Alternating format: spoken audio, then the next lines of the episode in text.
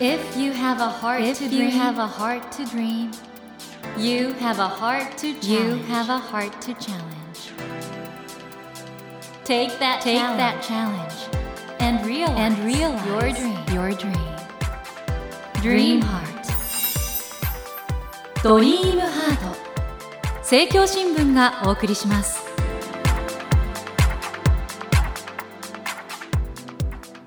皆さんこんばんは。茂木健一郎です。東京 FM のスタジオから全国38局ネットでお送りしています。ドリームハート。この番組は日本そして世界で活躍されている方々をゲストにお迎えしてその方の挑戦にそして夢に迫っていきます。さあまずはお便りをご紹介しましょう。岐阜県のぴょんさんからです。いつも放送を楽しみにしています。前に企画された茂木さんが質問に答えるのような番組をまたお願いしたいです。ぴょんさんありがとうございます。ということでねあのぴょんさんのようなお便りもいただいてますのでえ今夜はですね皆様から寄せられたお悩みやご質問に私茂木が一つ一つお答えするそういうスペシャルな回にしたいと思います。まあいつもの番組とはね少し雰囲気を変えてお送りしていきます。今夜も最後までどうぞお付き合いください。ドリームハート。茂木健一郎が東京 FM のスタジオからお送りしています。ドリームハート。今夜は特別編。番組に寄せられましたリスナーの皆様からのお悩みやご質問にお答えしていきます。ではまずこちらのメッセージから。東京都にお住まいのラジオネーム朝顔さんです。初めてメッセージを送らせていただきます。私は本を読むときにその時々によって集中できる時と文章は追っているのに頭では別のことを考えてしまうことがあって内容が頭に入ってこないことがあります。内容が難しい時や自分の身近にない言葉が使われている時に多い気がします。これは集中力のせいでしょうか？理解力のせいでしょうか？それとも別のことによるものでしょうか？どうすれば内容がちゃんと頭に入ってくるように本を読むことができるのでしょうか？お聞きしたいですということではいとてもとてもわかります。僕もねあのよく本読んでる時ですねこれあの専門的にはマインドワンダリングっていうんですけどまさに脳がいろいろな連想しちゃったりとか周りのことが気になっちゃったりとかして他のことを考えるっていう現象はあるんですね。これあの僕もあります。でそれはね脳の働きとしては自然なことなんですけどただねせっかく読んでる本なんで集中して読みたいっていう気持ちももちろんあるんだと思うんですけどあのねまずね僕がやっているとてもすごいソリューションというかやり方は実はねお風呂で本読むんですよ。お風呂の中でそうですね今夏の季節ですとちょうど今あの僕はあのちょっとねお水のように冷ためのお風呂で夏目漱石坊ちゃんを読んでるんですけどお風呂だとね本以外にもう見るものないんですよね。だからお風呂の中で文庫本を読むっていうのはね意外と集中できるんで一つのやり方としてはそういうなんか自分の周りに本以外に気になる気が散るものがないような環境を作るっていうのは一つのやり方であとそうですねあの布団に寝っ転がって読むとかまあこれ電子書籍なんかでもいいかと思いますがそういうやり方があるんですね。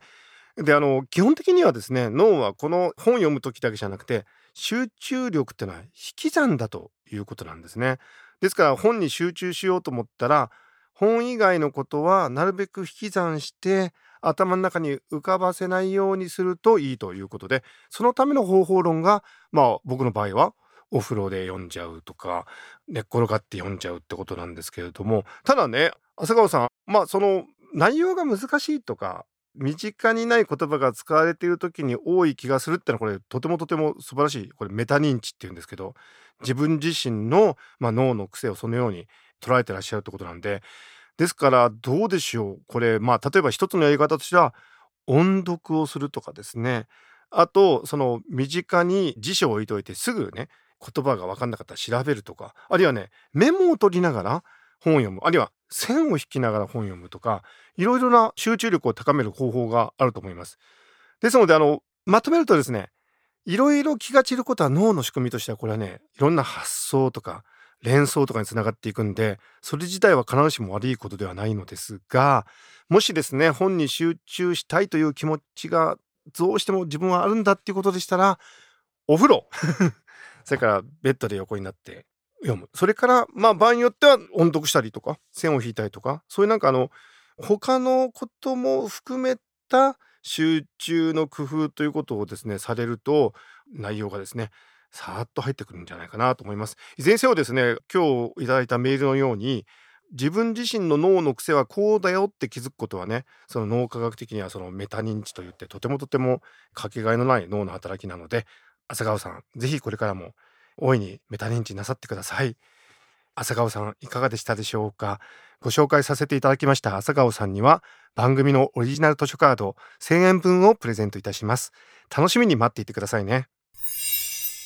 ドリームハート。え続きまして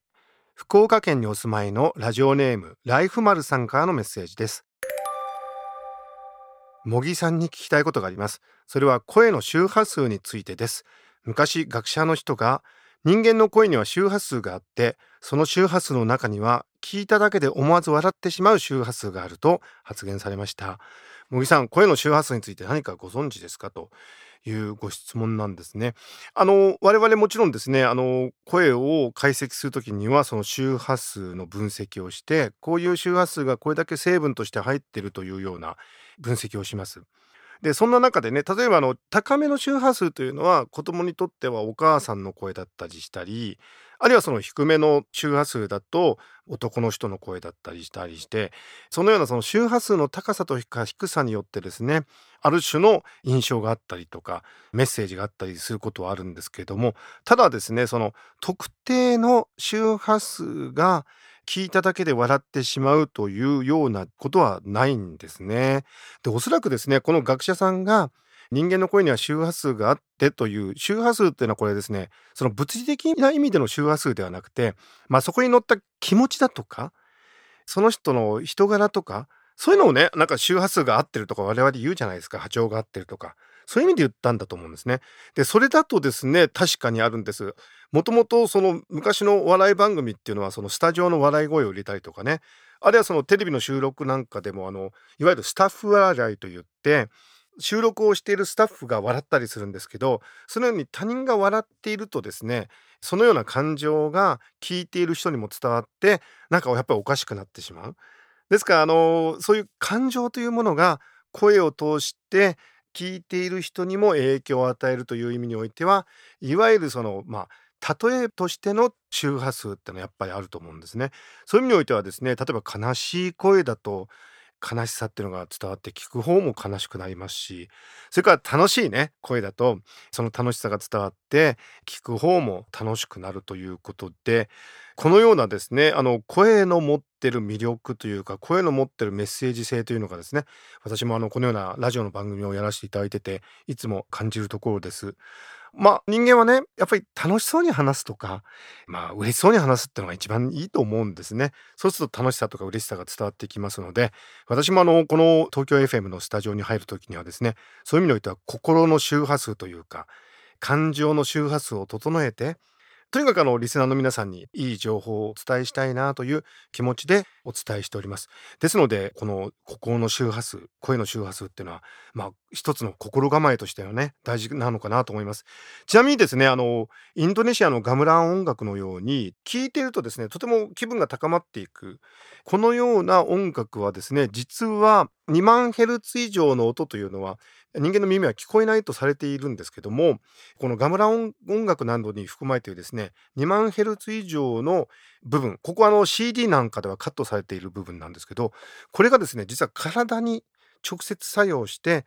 耳を通してではなくて体を通してですねガムラン音楽なんかの魅力が伝わるんだってことをですねゲロ山城組というインドネシアのケチャダンスとかもやってらっしゃる大橋勉さんというですね脳科学者の方があの解明されていらっしゃいます。ですからそういう意味においてはその耳に聞こえないような周波数も実は我々の心とか体に影響を与えていてインドネシアのガムラ音楽はそこをうまく使っているということも、えー、分かっています。ですのであの周波数と脳の関係ってのはなかなか奥が深くてですね、えー、面白いなと思います。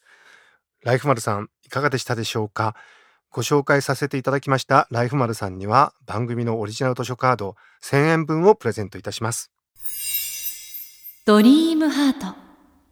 今夜はリスナーの皆様から寄せられたお悩みやご相談にお答えしています。では続きまして東京都にお住まいのラジオネームダメダメ母さんからのメッセージです。初めてお便りします。私は心配性で悪いことが起きる前から心配しすぎて気分が落ち込んだり体調が悪くなったりします。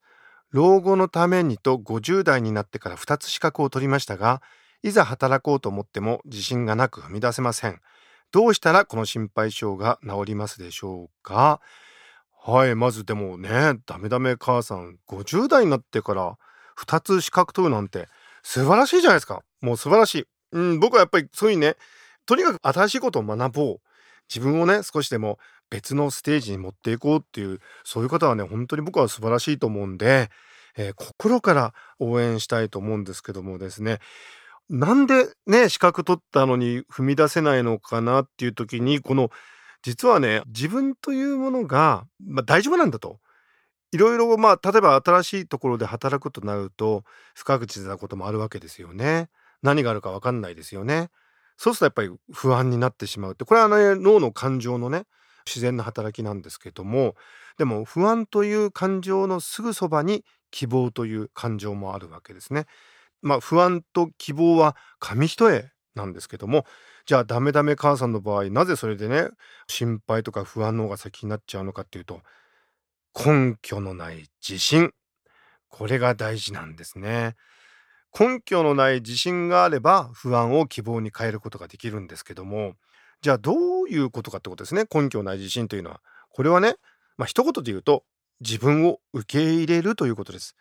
あの資格を取られたこれ素晴らしいことなんですけどでもね資格を取ったからダメダメ母さんが素晴らしいんじゃないんです。資格を取る前から素晴らしいんです。ですからその人間というものがなんか資格を取ったからとか、えー、どっかでなんかいい成績を収めたからとかそういうことでね大丈夫になるんじゃなくて生まれた瞬間から人間は大丈夫だと。これが